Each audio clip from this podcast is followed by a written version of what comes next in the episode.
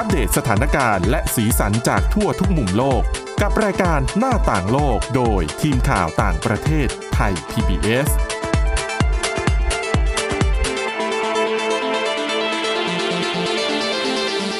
สวัสดีค่ะต้อนรับคุณผู้ฟังเข้าสู่รายการหน้าต่างโลกนะคะมาอัปเดตสถานการณ์แล้วก็สีสันจากทั่วทุกมุมโลกกับทีมข่าวต่างประเทศไทย PBS ค่ะวันนี้กับคุณจารุพรโอภาสรัตน์คุณอาทิตย์สมนเรืองรัตน์สุนทรและดิฉันทิพย์ตะวันธีระในพงค์ค่ะสวัสดีค่ะสวัสดีค่ะสวัสดีค่ะวันนี้นะคะไหนๆก็เป็นวันศุกร์แล้วเราก็เลยมีเรื่องราวหลากหลายมาฝากกันนะคะเรื่องแรกวันนี้เริ่มกันที่ประเทศจีนกับการประท้วงบริษัทรถยนต์ไฟฟ้ายี่ห้อดังอย่าง Tesla เจ้าของเขาก็อีลอน มัสก์นะคะช่วงนี้ก็จะมีชื่อเสียงโด่งดังในหลายๆด้านไม่ได้เกี่ยวกับ Tesla นะ คือดังในส่วนของ Twitter ใช่ค่ะแต่ก็เป็นปัญหาสืบเนื่องกันมาก็คือจริงๆเนี่ยต้องบอกก่อนว่ามีหลายคนต้องตั้งแต่ช่วงประมาณปลายสัปดาห์ที่แล้วที่เริ่มออกมาประท้วงกันก็มีไปตามงานทั้งตามโชว์รูมรวมไปถึงไปที่โรงงานของ Tesla ที่เซี่ยงไฮ้ด้วยซึ่งเป็นโรงงานใหญ่เลยโรงงานนี้การประท้วงเนี่ยเริ่มขึ้นมาจาก Tesla เขาประกาศปรับลดราคารถยนต์ไฟฟ้าของเขาดิฉันสงสัยมากเลยอะลดราคาจะประท้วงทำไมคือต้องดีใจหรือเปล่าแบบเขาลดราคาเราจะได้ซื้อรถได้ในราคาถูกลงก็คนที่ออกมาประท้วงคือคนที่ซื้อไปแล้วไงคะอ๋อคุณเข้าใจใช่ไหมเหมือนคุณซื้อโทรศัพท์มารุ่นหนึ่งคุณซื้อมาในราคา 40,000 กับอีกคนหนึ่งได้ซื้อมาในราคา 30,000 เพียงแค่ต่างกันภายในไม่กี่วันแล้วปรับลดทำไมอ่ะก็คือมันต้องสืบเนื่องมาก่อนว่าที่จีนเนี่ยต้องบอกว่ารัฐบาลจีนเขามีการยุติโครงการให้เงินอุดหนุนก็เลยทำให้ความต้องการรถยนต์ไฟฟ้าในจีนลดลงจนกระทบต่อบริษัทก็เลยทำให้ต้องมีการปรับราคาลงมาเพื่อให้ทางบริษัทเองก็ต้องอยู่รอดนึกออกไหมคะเพื่อให้คนมาซื้อรถเพิ่มมากขึ้นใช่แล้วก็ถามว่าพอปรับลดผู้บริโภคที่ซื้อไปก่อนหน้าแล้วเนี่ยก็จะออกมาบอกประมาณว่าต้องการเงินคืนหรือว่าเป็นส่วนลดหรือว่าค่าชดเชยส่วนนั้นเนี่ยที่มันห่างกันออกไปขอคืนได้ไหมขอบ้างได้ไหมแต่คือทางบริษัทเนี่ยเขาออกมาปฏิเสธว่าเขาจะไม่ให้คือถ้ามองในมุมบริษัทเอาแบบแฟร์ๆนะคือทางมุมบริษัทเขาก็มองว่าตอนนั้นเขากำหนดราคาตอนที่ได้รับเงินทุนสนับสนุนหรือเปล่าไงแต่คือเราในฐานะผู้บริโภคเนาะเราก็เข้าใจอะว่าแบบเราจ่ายเท่านี้แต่ทำไมมันเจ็บใจคือแบบเอ้ยทำไมใช่ค่ะก็คือต้องบอกก่อนว่าประท้วงมาก็หลายที่เหมือนกันผู้ประท้วงบางส่วนบอกเลยนะคะว่าเขาว่ามีความเชื่อมั่นต่อผลิตภัณฑ์ของบริษัทมากเลยนะจนถึงขนาดที่แบบไปยกเลิกคำสั่งซื้อรถยนต์ไฟฟ้ายี่ห้ออื่นเพื่อมาซื้อของ Tesla แต่ทำไม Tesla ทำกับเราแบบนี้หักหลังเราเป็นอารมณ์ประมาณนั้นบางคนบอกว่ารู้สึกเหมือนถูกพนักงานขายเนี่ยหลอกก็คือหลอกให้รีบปิดดีลการซื้อโดยที่บอกว่าถ้าไม่ซื้อตอนนี้เนี่ยอีกสักพักราคาขึ้นนะคะไม่แต่ดิฉันนะมองว่าจริงๆราคาควรจะขึ้นหรือเปล่าเพราะว่าเดิมได้เงินสนับสนุนก็ราคาจะถูกพอไม่มีเงินสนับสนุนราคาก็ต้องแพงขึ้นเพราะต้นทุนจะสูงขึ้นแต่อันเนี้ยเขากลับคิดในอีกมุมหนึ่งเพื่อเพิ่มยอดขายใช่ค่ะแล้วก็ต้องบอกก่อนว่าพอประกาศลดราคารถยนต์ไฟฟ้าเนี่ยเขาบอกว่าลดลงมา 13-24% จากเมื่อเดือนกันยายนนะคะก็คือการปรับลดราคาครั้งนี้ก็คือเขาหวังที่จะกระตุ้นยอดขายที่ลดลงในช่วงเดือนธันวาคมที่ผ่านมาซึ่งในระยะเวลาไม่ถึง3เดือนเนี่ย Tesla ปรับลดราคาขายไปถึง2ครั้งแล้วนะคะโอ้โหคิดดูว่า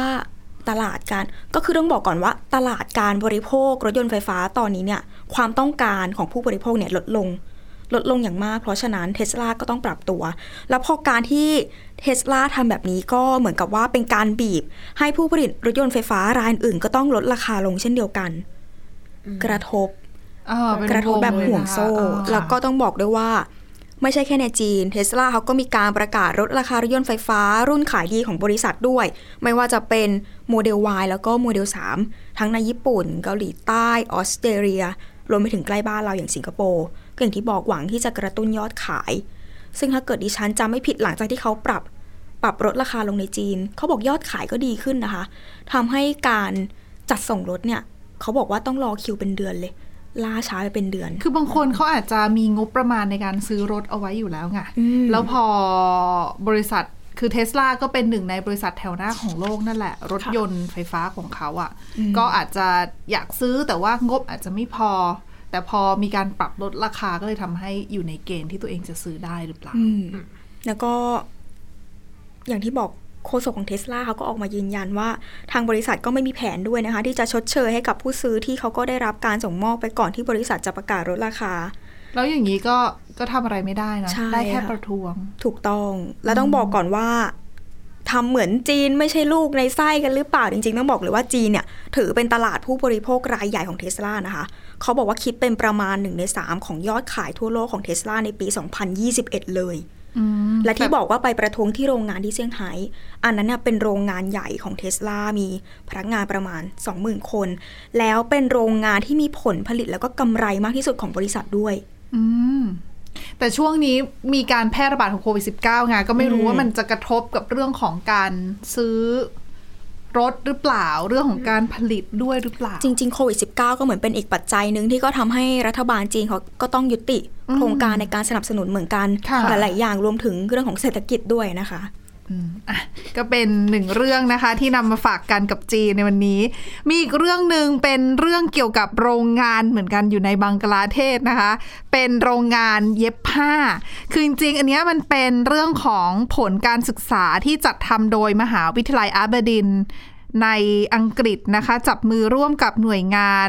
ที่มีชื่อว่า Transform Trade ค่ะโดยไปสำรวจข้อมูลจากโรงงานในบังกลาเทศ 1,000 แห่งนะคะซึ่งเป็นโรงงานที่ผลิตเสื้อผ้าให้กับบริษัทด้าน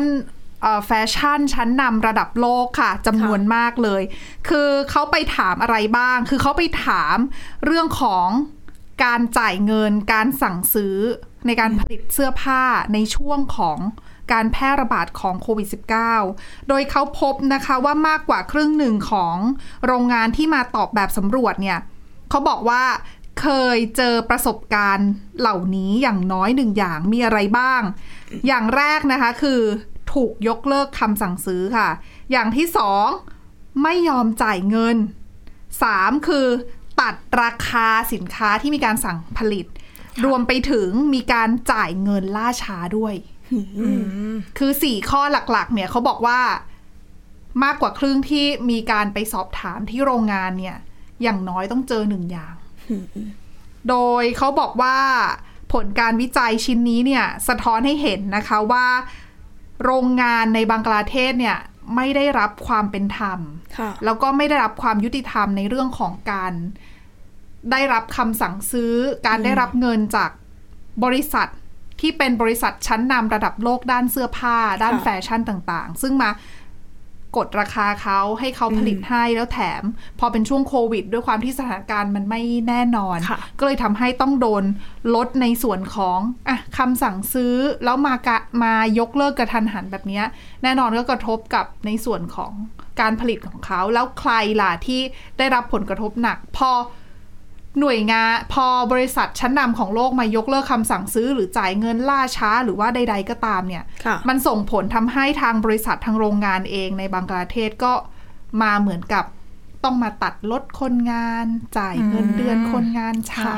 แน่นอนว่าผู้ได้รับผลกระทบปลายทางแล้วก็คือคนงานนั่นแหละแรงงานที่ทำการผลิตเสื้อผ้าให้กับบริษัทชั้นนำของโลกนะคะโดยเขาบอกว่าคนที่โรงงานที่มาตอบแบบสำรวจเนี่ยยอมรับนะคะว่ามีโรงงาน1ใน5แห่งทั้งหมดเนี่ยจากทั้งหมดแทบไม่สามารถจ่ายเงินค่าจ้างขั้นต่ำให้กับพนักงานได้เลยโหเหมือนโดนเอารัดเอาเปรียบแบบสุดท้ายปลายทางก็อยู่ที่แรงงานตัวเล็กๆอยู่ดีนะคะใช่ค่ะก็คือได้เงินก็ได้ช้า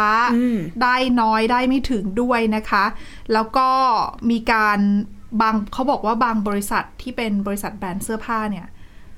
ตัดลดคำสั่งซื้อแม้กระทั่งคำสั่งซื้อก่อนที่จะมีโควิด -19 ด้วยซ้ำโอ้โหก็คือทำแบบนี้มาอยู่แล้วทำมาอยู่แล้วใช่ไหมคือเพิ่งทำคือเหมือนกับคือก่อนที่โควิดคือเขานับโอกาสโควิด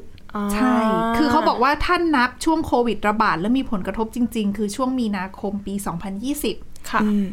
สมมุติบริษัทเสื้อผ้า ให้ออเดอร์โรงงานมาผลิตเดือนมกราคมปี2020บริษัทก็กำลังผลิตไปปรากฏมีนาคม2020บอกแล้วไม่เอาแล้วนะที่สั่งตอนนั้นหรือว่าตัดลดหน้างานแบบเนี้ยโอ้โหคือเขาก็มองว่าคือปัญหาเนี้ยคือไม่ใช่แค่ตัดลดเฉพาะคำสั่งซื้อที่อยู่หลังช่วงโควิดเท่านั้นแต่แม้กระทั่งคำสั่งซื้อที่มันมาก่อนอะแล้วควรที่จะรับผิดชอบต่อคำสั่งซื้อนั้นๆที่มีอยู่อะคุณกับไม่รับผิดชอบต่อสิ่งเหล่านั้นแล้วก็มาเหมือนกับมาทบต้นทบดอกไปเลยทีเดียวก็เลยส่งผลกระทบอย่างหนักนะคะโดยทางผู้ที่จัดทำรายงานฉบับนี้เขาก็บอกว่าอยากจะเรียกร้องให้กับประเทศต่างๆเนี่ยโดยเฉพาะประเทศที่นำเข้าของเหล่านั้น คือนำเข้าสินค้าเหล่านั้นเนี่ยควรที่จะมีการจัดตั้งหน่วยงานกำกับดูแลขึ้นมานะคะเพื่อปรับปรุงเรื่องของระเบียบการสั่งซื้อก็ถือว่าเป็นอีกหนึ่งปัญหาค่ะที่สะท้อนให้เห็นเพราะว่าจริงๆปัญหาเนี้ยหลายคนก็รู้กันอยู่แล้วว่าใช่ค่ะคือเราได้ยินข่าวกันมาเรื่อยๆว่าบริษัทระหว่างประเทศบริษัทยักษ์ใหญ่หลายๆแบรนด์มาจ้างงานในโรงงานที่ประเทศที่อาจจะมีรายได้น้อยหน่อยแล้วก็กดราคาเขาแล้วก็เอาของไปขายในราคาที่แพงหลังๆมาแล้วก็อาจจะได้เห็นกลุ่มที่ออกมาเคลื่อนไหวเรื่องเกี่ยวกับเสื้อผ้าฟาสต์แฟชั่นกันมากขึ้นก็คือเกี่ยวเนื่องมาจากบริษัทใหญ่ๆพวกนี้แหละค่ะก็คือมันเกิดมานานแล้วไม่ใช่แค่ในช่วงโควิด-19 ที่แรงงานเนี่ยโดนเอารัดเอาเปรียบขนาดนี้ใช่แต่ว่าพอมาเจอโควิด-19 ด้วยก็เหมือนกับยิ่งซ้ำเติมปัญหาให้มันยิ่งแย่ลงไปนะคะอ่ะเรื่องต่อมาค่ะเป็นผลการวิจัยที่น่าสนใจเหมือนกันนะเป็นเกี่ยวกับเรื่องของเครื่องดื่มชูกำลังใช่นะคะก็คือจริงๆพูดถึงปัญหาที่เกิดขึ้นก่อนนะคะก็คือปัญหาผมร่วงแล้วก็ศีรษะล้านในกลุ่มประชากรชายก็คือผู้หญิงก็อาจจะมีบ้างแต่ว่าผู้ชายเนี่ยเราจะเห็นได้ชัดกว่านะคะ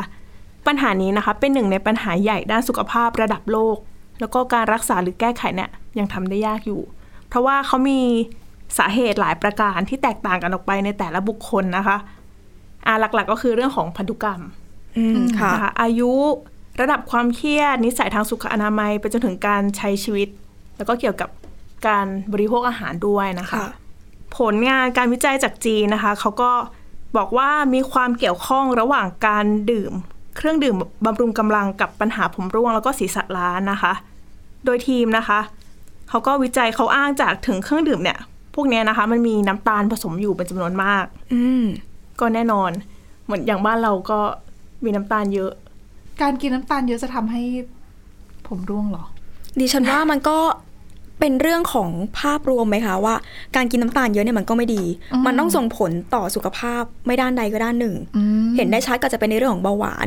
แต่น้ำตาลนี่อาจจะไปกระตุ้นฮอร์โมนอื่นๆหรือเปล่าก็เลยอาจจะทำให้ผมเนี่ยร่วงได้ง่ายขึ้น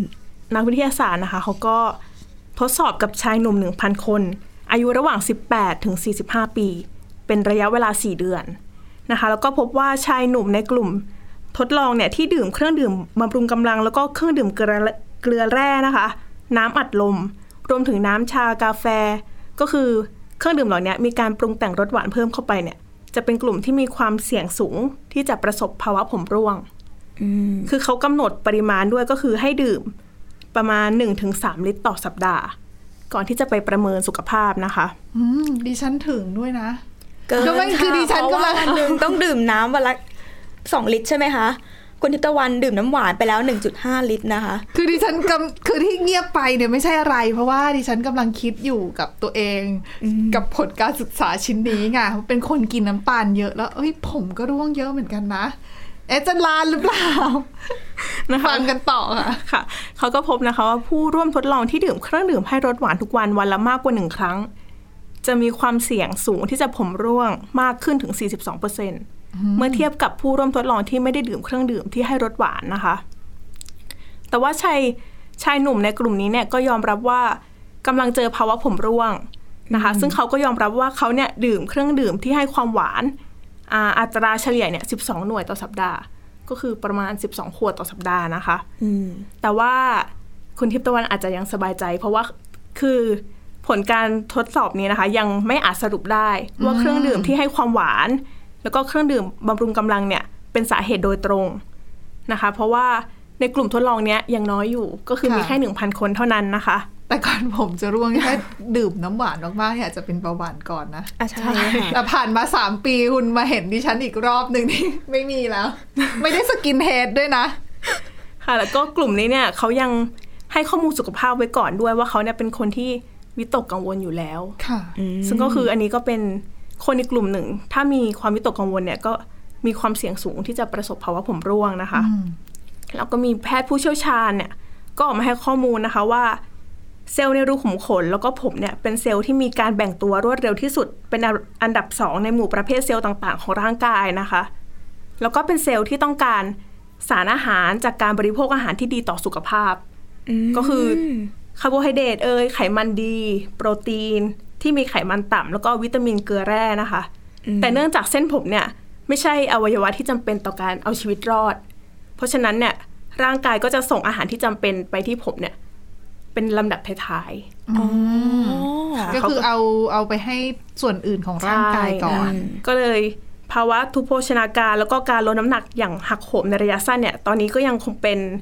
สาเหตุหลักๆที่พบในผู้ป่วยที่มีภาวะผมบางแล้วก็ผมร่วงค่ะแต่จริงๆเครื่องดื่มหวานๆเนี่ยก็ไม่ดีต่อสุขภาพอยู่แล้วแหละใช่แล้วก็อาจจะมีไม่ใช่แค่ผมอย่างเดียวใช่ค่ะแต่ดิฉันว่าผู้ชายเนี่ยปัญหา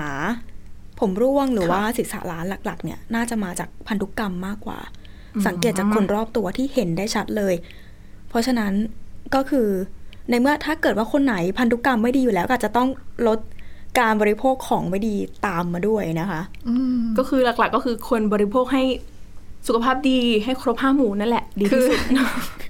ดิฉันกำลังนึกภาพว่าดิฉันอยากจะให้ผมสลวยสวยงามใช่ไหม คืออาหารจะไปถึงผมเนี่ยช้ากว่าส่วนอื่นดิฉันก็ต้องพยายามอัดอาหารที่มีโภชนาการสูงแล้วตัวนี้ก็จะกลมเอาเนี่ยให้จุดอื่นรับไปให้อิ่มที่สุดเพื่อจะได้ไปถึงผมบ้างแต่สุดท้ายอิ่มที่สุดก็จะเป็นกระเพาะนะคะใช่อยากผมสวยแต่จริงๆในห้องนี้เนี่ยในห้องนี้คนผมสวยที่สุดก็คือคุณทิพย์ตะวันนะคะใช่ค่ะ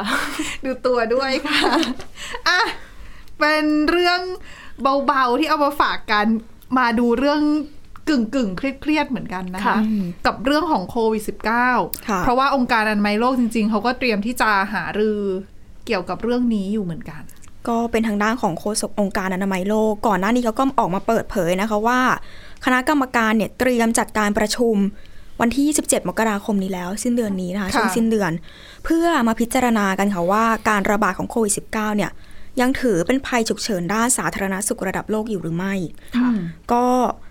เหมือนเขาก็เตรียมกันแล้วแหละเพราะอาจจะมองว่า3ปีแล้วนะที่เราประกาศออกมา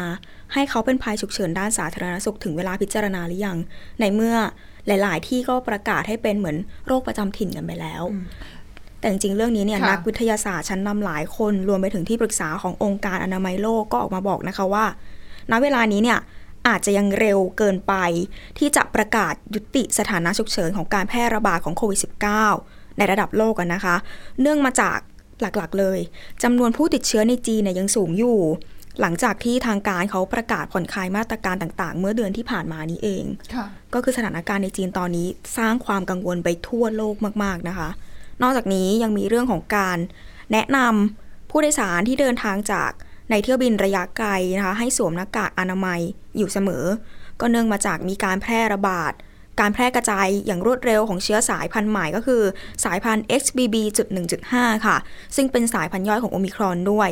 หลังจากมีรายงานก่อนหน้านี้นะคะว่ามีการตรวจพบผู้ติดเชื้อไวรัสสายพันธุ์ย่อยดังกล่าวเนี่ยในสหรัฐถึง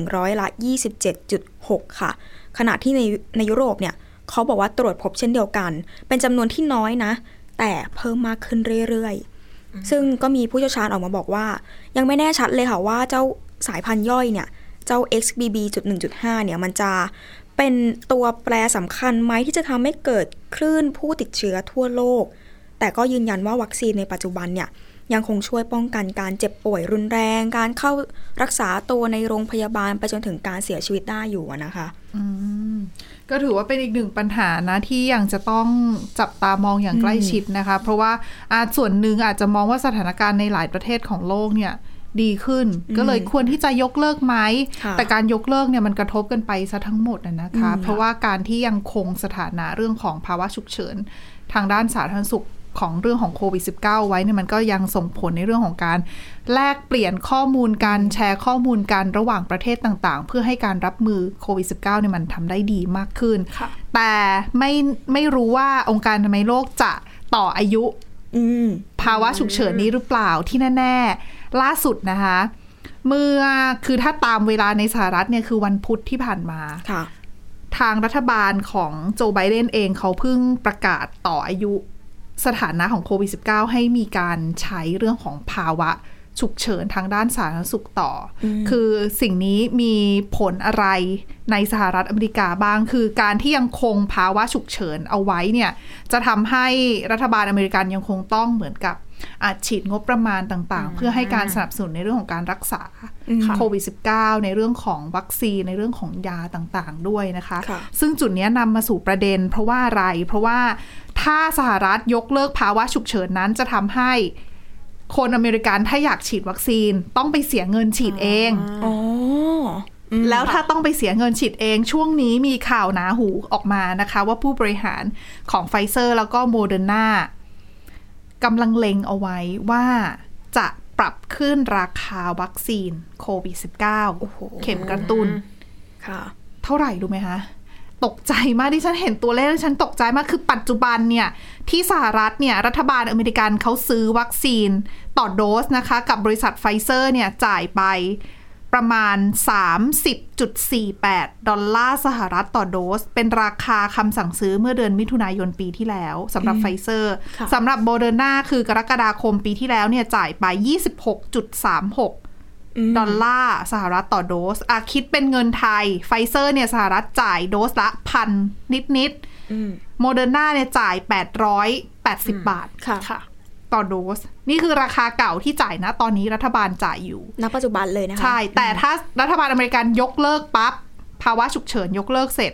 ชาวอเมริกันอยากฉีดอาจจะต้องจ่ายเงินซื้อวัคซีนกระตุ้นภูมิคุ้มกันเข็มละสูงสุดนะ130ดอลลาร์สหรัฐโอ้โห 4,345 บาทโอ้กระอักนะคะจาก 1,000 เพิ่มขึ้นมาเป็น 4,000 กว่าบาทสำหรับไฟเซอร์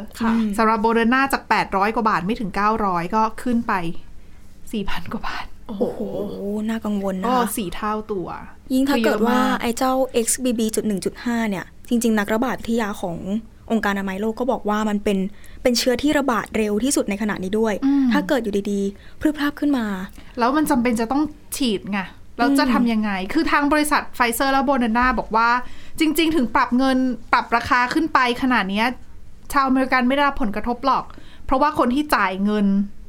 เพื่อค่าวัคซีนจริงๆคือบริษัทประกันแต่บริษัทประกันเองในที่สุดก็ต้องมาเก็บเอากับผู้บริโภคอยู่ดีเอาเก็บกับเราอยู่ดีที่ซื้อประกันน่ะคือไม่ว่าจะเป็นสมมุติคุณได้รับประกันพื้นฐานของทางรัฐบาลหรือว่าคุณซื้อประกันเองประกันถ้าบริษัทเขาต้องจ่ายเงินค่าวัคซีนแพงขนาดนี้เขาก็ต้องมาเรียกเก็บเหมือนกับอย่างที่เรารู้กันนะเรียกเก็บเพิ่มใช่ค่ะยังไงก็นะคะก็เนี่ยเป็นหนึ่งในเรื่องที่ชาวอเมริกันตอนนี้กำลังกังวลแล้วก็สสเอยสวเอยในสหรัฐก็ออกมาพยายามที่จะเรียกร้องให้บริษัทอย่าปรับขึ้นขนาดนี้เลยบ้านเราก็ต้องจับตามองเหมือนกันเพราะว่าถ้าที่สหรัฐขึ้นราคาแล้วเนี่ยราคาวัคซีนในตลาดโลกก็คงจะปรับขึ้นไปด้วยตามเขาอะนะคะน่ากังวลเหมือนกันนะคะไม่รู้ว่าวัคซีนช่วงนี้ถ้าฉีดได้ก็ไปฉีดกระตุ้นภูมิคุ้มกันกันซะถูกต้องค่ะเพราะว่าเรื่องของโควิด -19 นะคะยังนิ่งนอนใจไม่ได้ยังมีอีกหลายเชื้อที่รอกลายพันธุ์แล้วก็อาจจะมาแพร่ระบาดใกล้ๆบ้านก็ต้องยังคงเฝ้าระวังกันอยู่ค่ะและนี่คือทั้งหมดของรายการหน้าต่างโลกในวันนี้นะคะคุณผู้ฟังสามารถมาฟังรายการได้ที่ www.thaipbspodcast.com หรือว่าฟังผ่านพอดแคสต์ได้ทุกช่องทางค้นหาคำว่าหน้าต่างโลกค่ะวันนี้พวกเราแล้วก็ทีมงานลาไปก่อนนะคะสวัสดีค่ะสวัสดีค่ะสวัสดีค่ะ Thai PBS Podcast View the world via the voice